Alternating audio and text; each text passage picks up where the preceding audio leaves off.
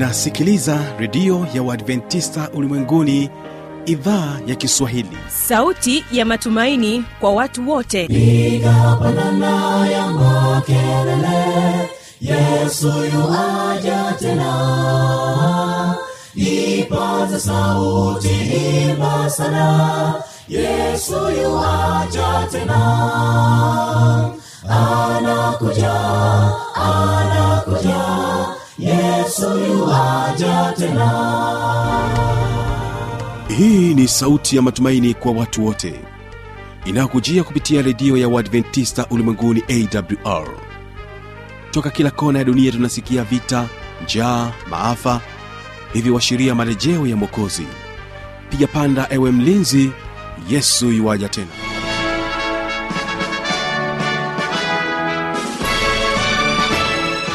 unaitegea sikio idhaa ya kiswahili ya redio ya waadventista ulimwenguni awr ikikutangazia kutoka hapa morogoro tanzania katika masafa ya mita bendi 16 lakini pia waweza kutusikiliza kupitia morning star radio na rock fm vilevile vile tupo katika tovuti ya wwwawr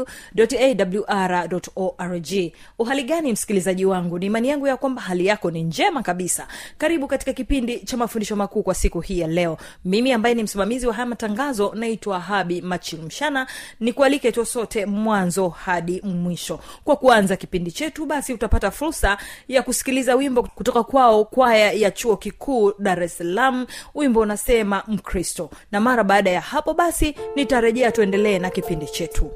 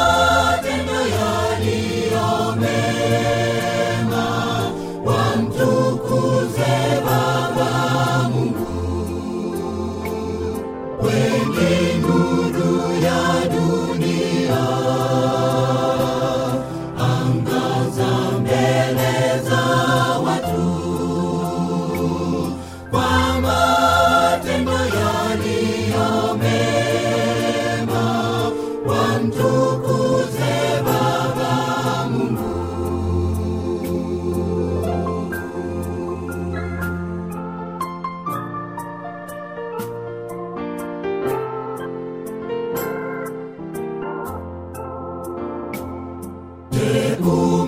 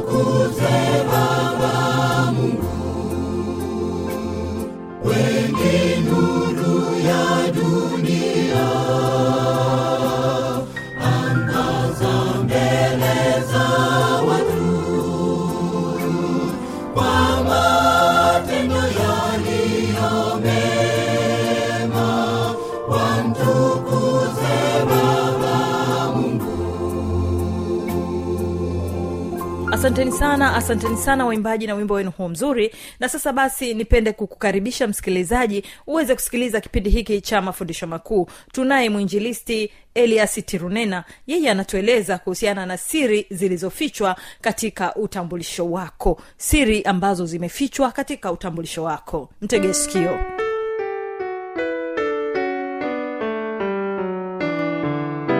Mpenzi msikilizaji karibu katika kipindi kizuri chenye mafundisho ya kuimarisha imani na kabla ya kuanza, karibu kwa ajili ya ombi.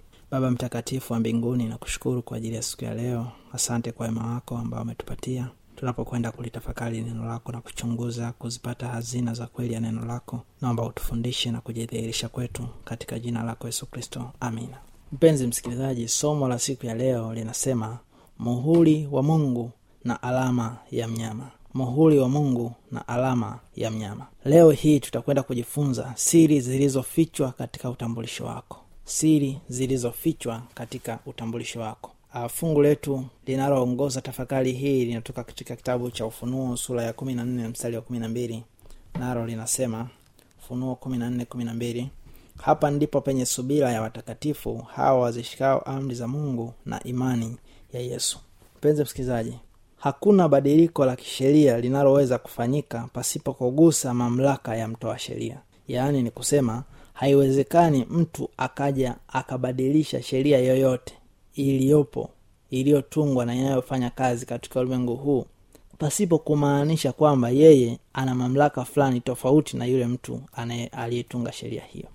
Swali la kujiuliza ni kwa vipi sheria ya mungu inatambulisha cheo cha mtoa sheria na kwa jinsi gani basi majaribio ya kuibadili sheria yanajaribu kuhafifisha mamlaka yake huyu mungu? Hili ni swali la kujiuliza ni kwa vipi sheria ya mungu inata, inatambulisha cheo cha mtoa sheria?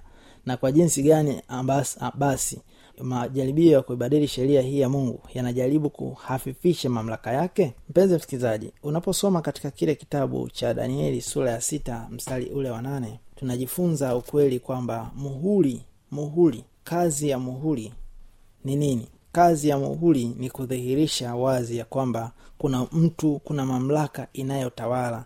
Na hivyo muhuri unatia sahihi unatia mkazo na msisitizo wa jambo fulani ili lisibadilike.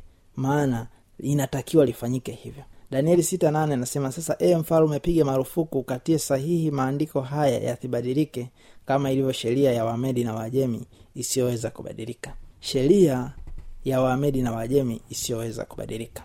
Kwa zamani katika siku hizo za nyuma wafalme walikuwa wakitia muhuri kupitia pete zao. Walitumia pete kutia sahihi maandishi ili yasibadilike na hakuna ambaye angeweza kubadilisha maandishi hayo pasipo ridhaa ya mfalme mwenyewe. Na mfalme mwenyewe hakuamua yeye kama yeye utawala husika ndio ulioamua jambo hili libadilike ama lisibadilike. Kitabu cha wafalme wa kwanza sura ya pili mstari ule uh, sura ya ishirina moja mstari wa nane wafalme wa kwanza ishirina moja nane inasema hivi.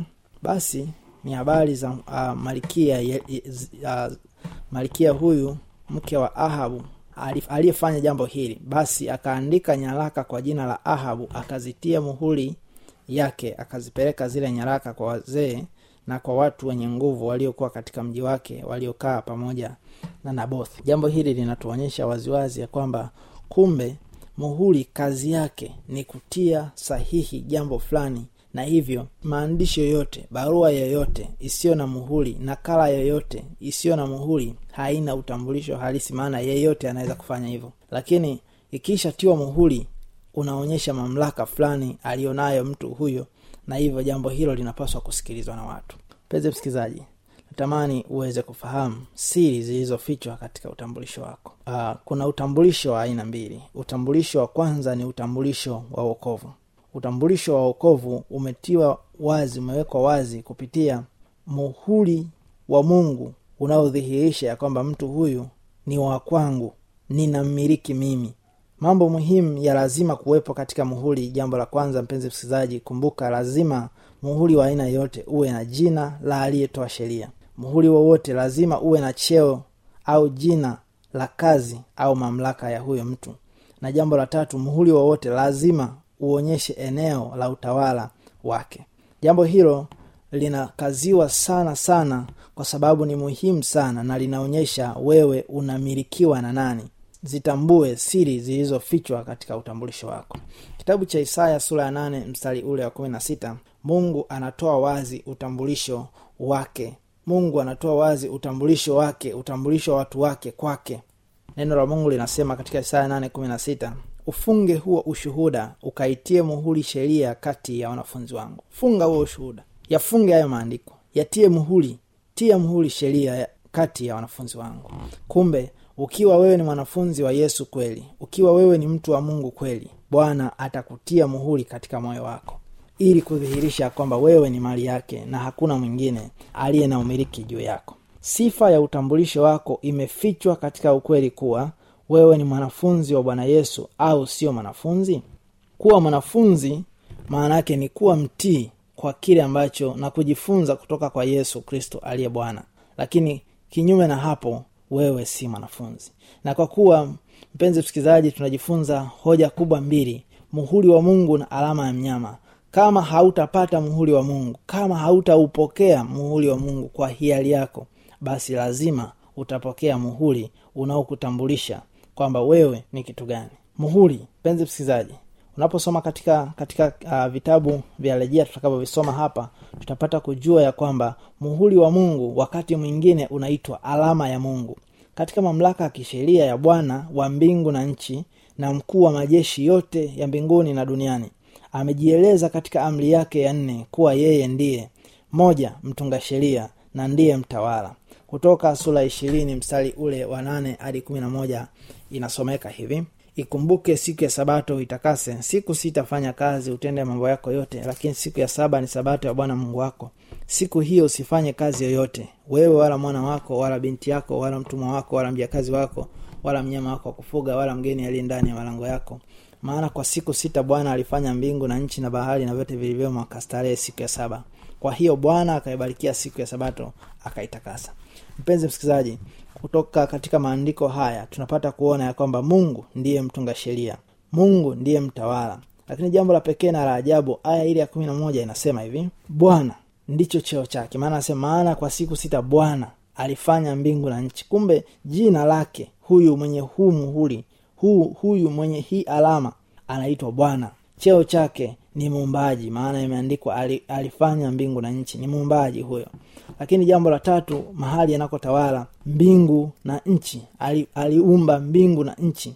Maana kwa siku sita bwana alifanya mbingu na nchi na bahari na chemchemi za maji. Kumbe tunaona ya kwamba mungu alifanya bahari alifanya alifanya. yeye ni mtawala wa mbingu yeye ni mtawala wa nchi. Hebu sikia mpenzi msikilizaji nini maana hasa ya sabato hii inayotajwa katika sehemu hii katika aya hii ya kitabu cha kutoka sura ishirini mstari ule wa nane hadi wa kumi na moja. Kitabu cha kutoka thelathini moja kumi na saba kina maneno haya. Kutoka thelathini moja mstari ule wa kumi na saba neno la mungu linasema ni ishara kati ya mimi na wana wa israeli milele kwani kwa siku sita bwana alifanya mbingu na nchi akastarehe kwa siku ya saba na kupumzika. Kumbe mpenzi msikilizaji sabato si siku nyingine yoyote bali sabato ni siku ya saba ya wiki ambayo mungu aliiadhimisha tangu hapo zamani alipoumba mbingu na dunia. Ezekieli sura ile ya ishirini mstari ule wa ishirini neno la mungu linasema hivi. Ezekieli ishirini mstari wa ishirini nasema zitakaseni sabato zangu zitakuwa ishara kati ya mimi na ninyi mpate kujua ya kuwa mimi ndimi bwana mungu wenu. Kumbe mpenzi msikilizaji ishara ya pekee alama ya pekee ambayo mungu ameiweka kututambulisha sisi watoto wake ni sabato takatifu. Hebu sikia mpenzi msikilizaji. Itambue kazi kubwa mno inayofanyika katika siku hizi za mwisho. Tunaposoma kitabu cha ufunuo sura ile ya saba mstari ule wa kwanza hadi mstari ule wa nne tunapata ogofyo tunapata jambo linalohitaji uangalifu wa hali ya juu sana maana ni wito mkuu inasema baada ya hayo nikaona malaika wanne wamesimama katika pembe nne za nchi wakizuia pepo nne za nchi upepo usivume juu ya nchi wala juu ya bahari wala juu ya mti wowote. Mbili anasema nikaona malaika mwingine akipanda kutoka mawio ya jua mwenye muhuri ya mungu aliye hai akawapigia kelele kwa sauti kuu wale malaika wanne waliopewa kuidhuru nchi na bahari akisema msiidhuru nchi wala bahari wala miti hata tutakapokwisha kuwatia muhuri watumwa wa mungu wetu katika vipaji vya nyuso zao. Mpenzi msikilizaji sauti ya pekee inatukumbusha siku hizi za mwisho ndio wakati ambao hawa malaika wasioonekana wanafanya kazi kutia muhuri katika vipaji vya nyuso zao. Kipaji cha uso kinawakilisha uelewa ni wakati huu ambapo mungu anakuza uelewa wa neno lake katika akili na mioyo ya watu wake. Ili waweze kuushika ukweli huo watulie katika ukweli huo wasitangetange wala wasija wakauacha hata siku moja. Na inapofikia hatua umeelewa vizuri na umemwelewa mungu kiasi kwamba unamtii kwa moyo na umethibitika kiasi kwamba hautabadilika hapo kwa hakika umepokea mhuri wa mungu. Jitoe sasa unapoendelea kujifunza somo hili ukapate kuona ni muhimu sana mpaka utakapotia ufahamu wako kulipokea neno la mungu. Hapo ndipo bwana atakuthibitisha ili usije ukabadilika. Kitabu cha ezekieli sura ile ya tisa mstari ule wa nne sauti ya mungu inatoa agizo. Bwana akamwambia pita kati ya mji kati ya yerusalemu ukatie alama katika vipaji vya nyuso vya watu wanaougua na kulia kwa sababu ya machukizo yote yanayofanyika kati yake. Mpenzi msikilizaji ni wito wa pekee sana ambao mungu anatupatia. Maana agizo la mungu juu ya kutazama katika dunia nzima na kuwatia muhuri kuwatia alama watu wake ambao kwa kuwa wamelishika neno lake na wanapata huzuni mioyoni mwao kwa sababu wanaona mengi yanayofanyika yanayokinzana na neno la mungu. Huu ni ushuhuda wa wazi ya kwamba wote wanaotiwa muhuri wote wanaowekewa alama hii katika nyuso zao inayowakilisha wote wanaopata ujumbe wa kweli na kuushika akilini mwao hao ndio ambao wako chini ya umiliki wa mungu. Asante mpenzi msikilizaji tunapokwenda kumalizia sehemu ya mwisho kutazama maana ya muhuri ya mnyama yaani alama ya mnyama ni kitu gani alama ya mnyama imefunuliwa kwa uwazi sana katika kitabu cha ufunuo sura ya kumi na nne mstari wa tisa hadi wa kumi. Ufunuo sura ile ya kumi na nne mstari ule wa tisa na mstari ule wa kumi. Neno la mungu linasema na mwingine malaika watatu akafuata akisema kwa sauti kuu mtu awaye yote akimsujudu huyo mnyama na sanamu yake na kuipokea chapa katika kipaji cha uso wake au katika mkono wake yeye naye atakunywa katika mvinyo ya ghadhabu ya mungu iliyotengenezwa pasipo kuchanganywa na maji katika kikombe cha asira yake naye atateswa kwa moto na kiberiti mbele ya malaika watakatifu na mbele za mwana kondoo na moshi wa maumivu yao hupanda juu hata milele na milele wala hawana raha mchana wala usiku hao wamsujudue huyo mnyama na sanamu yake na kila aipokeaye chapa ya jina lake. Mpenzi msikilizaji onyo la siku za mwisho mungu analitoa katika aya hizi. Mnyama huyo ni, ni nini? Mnyama huyu anayetajwa katika kitabu cha ufunuo kumi na nne ni mamlaka za kishetani zinazotumia tawala za kibinadamu zilizopo ili kuigeuza mioyo ya watu na wanadamu wote kugeukia mamlaka hizo kuabudu kwa uongo na kuikanyaga kweli ya mungu yaani neno lake chini kwa kuto kutii mnyama huyo ni nani mpenzi msikilizaji? Mnyama huyo ni yule aliyetajwa katika danieli saba ishirina tano. Mpenzi msikilizaji na, na, na, na natamani kwa neema ya bwana ukapate kuelewa ya kwamba maandiko matakatifu yanapozungumzia habari ya mnyama haongelei wanyama hawa polini hapana. Haongelei kitu kingine katika kitabu cha danieli saba mstari wa kumi na saba anasema wanyama hawa wakubwa walio wanne ni wafalme wanne watakaotokea duniani. Mnyama anawakilisha ufalme ambao ni falme miongoni mwa mamlaka zinazotawala dunia hata sasa. Kwa maana hiyo danieli saba ishirina tano inaeleza wazi ikitoa siri ya yale yaliyotokea ya kwamba mamlaka hizo mnyama huyo anayewakilishwa atanena maneno kinyume chake aliye juu atawadhoofisha watakatifu wake aliye juu naye ataazimu kubadili majira na sheria nao watatiwa mikononi mwake kwa wakati na nyakati mbili na nusu wakati mpenzi msikilizaji mnyama huyu anayetajwa hapa si mwingine ni mamlaka ni ufalme ule ule uliotawala tangu kipindi kile alichotabiri danieli ya kwamba watu wa mungu watateswa. Katika historia unaposoma katika kitabu cha ufunuo sura ya kumi na tatu mstari wa kwanza hadi wa kumi utapata kujua na kusikia habari za mnyama huyu kwa upana zaidi. Lakini historia inatuonyesha waziwazi ya kwamba ufalme uliowahi kutimiza utimilizo wote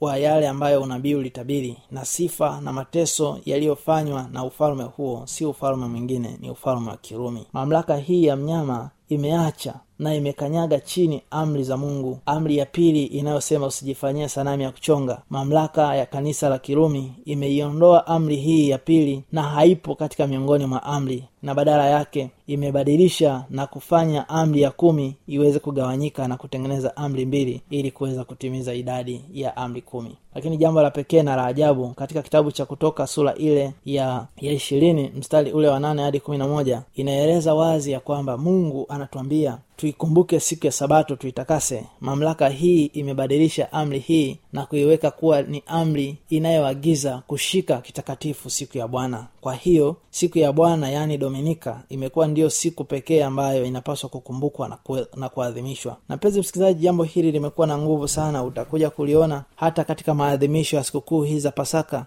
utakuja kuona siku ya pasaka inayoadhimishwa ambayo inaangukia siku ya jumapili daima. Imekuwa ni kukumbuka kufufuka kwa yesu. Na mamlaka hii ya kanisa la kirumi inadai ya kwamba siku hii ya jumapili ni siku maalum ya ibada ambayo inapaswa kushikwa badala ya siku ya sabato ya siku ya saba jumamosi. Rejea katika kitabu kimoja kinaitwa encyclopedia britannica ya elfu mbili na nane ultimate reference suite ambapo utapata maneno haya. Lakini mpenzi msikilizaji napenda nikualike uweze kutazama kile ambacho mungu anakisema kwa msisitizo katika kitabu cha uh, zaburi sura mia moja na kumi na tano mstari ule wa nne mpaka mstari ule wa nane neno la mungu linasema sanamu zao ni fedha na dhahabu kazi ya mikono ya wanadamu. Zina vinywa lakini hazisemi zina macho lakini hazioni zina masikio lakini hazisikii zina pua lakini hazisikii harufu mikono lakini hazishiki miguu lakini haziendi wala hazitoi sauti kwa koo zake. Wazifanyao watafanana nazo kila mmoja anayezitumainia. Enyi israeli mtumainini bwana. Mpenzi msikilizaji wote wanaotumainia sanamu watatahayarika kwa sababu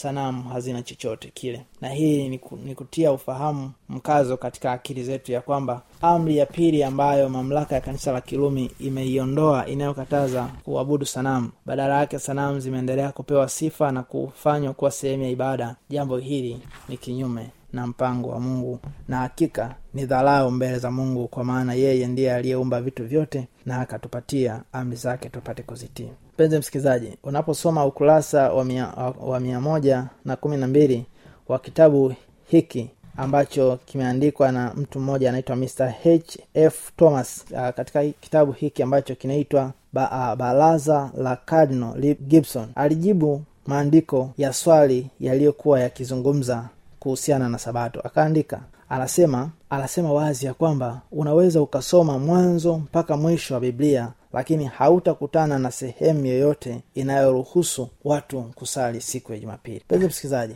wakati gani mwafaka wa kupokea alama au muhuli wa mungu? Ni sasa. Swali jingine ni wakati gani mwafaka ambapo watu watalazimishwa kupokea alama mnyama au muhuli wa mnyama? Ufunuo kumi na tatu mstari wa kumi na sita inaelezea jambo hili. Ufunuo kumi na tatu mstari ule wa kumi na sita inasema hivi naye awafanya wote wadogo kwa wakubwa na matajiri kwa maskini na walio huru kwa watumwa watiwe chapa katika mkono wao wa kuume au katika vipaji vya nyuso zao. Muda si mbali baada ya maonyo ndipo mstari utachorwa kutambulisha wema mbali na wabaya. Ndipo watakapoendelea watakapopokea alama ya mnyama. Maandiko haya ni maandiko ya kweli yameelezwa waziwazi ya kwamba ni saa hii iliyojaa rehema tu tunapoweza kupokea ukweli wa neno la mungu.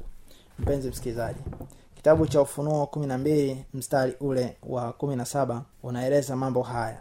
Ufunuo kumi na mbili mstari ule wa kumi na saba kile kitakachotokea baada ya kuwa mamlaka hii imelazimisha watu kuanza kupokea alama hii ya mnyama. Sikiliza mpenzi msikilizaji. Kama muhuri wa mungu unawakilishwa kwa uwazi na amri yake takatifu ya nne inayoagiza utunzaji wa siku ya sabato ya siku ya saba basi kinyume chake ni kweli ya kwamba alama ya mamlaka ya ufalume huu inawakilishwa na sheria ya siku ya jumapili ambayo ni siku maalum iliyowekwa na mamlaka hii kwa ajili ya kufanya ibada. Utafika wakati ambapo watu wote watalazimishwa kuabudu katika siku hii ya kwanza ya juma jumapili na hapo ndipo watu wakiisha kuwa wameonywa na kukataa kufuata iliyo kweli ya mungu na kuanza kuyashika yaliyo mapokeo ya wanadamu hapo ndipo watakuwa wametiwa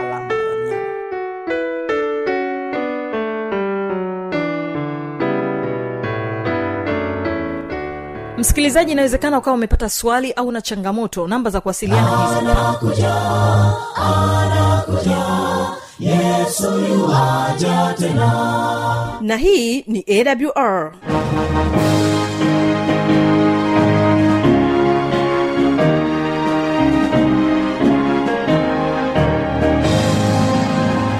redio adventista ulimwenguni awr sanduku la posta 172 morogoro tanzania.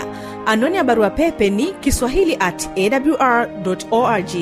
Namba ya mawasiliano simu ya kiganjani 653 570814 na pia unaweza kuwasiliana nasi na idhaa ya maasai kwa nambari 769 986355 ukiwa nje ya tanzania kumbuka kuanza na namba kiunganishi alama ya kujumlisha 255 unaweza kutoa maoni yako kwa njia ya facebook kwa jina la awr tanzania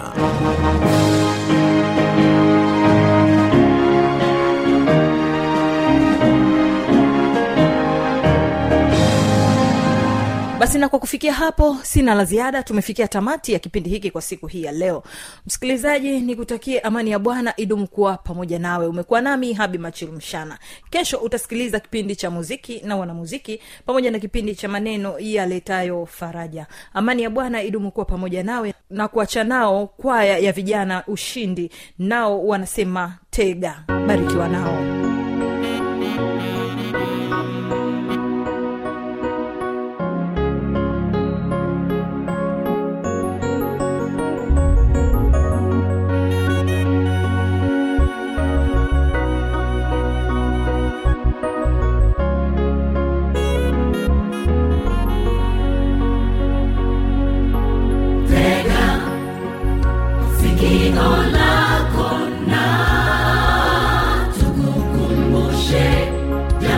jambo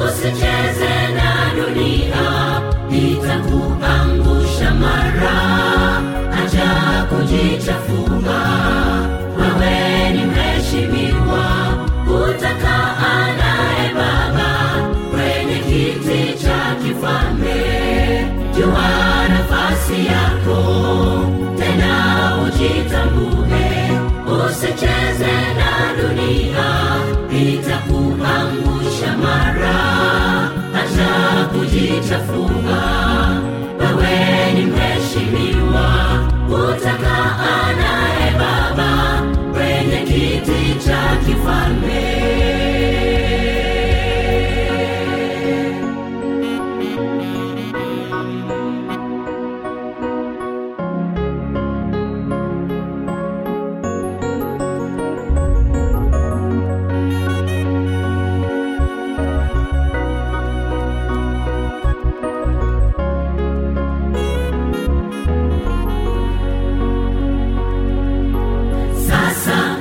sasa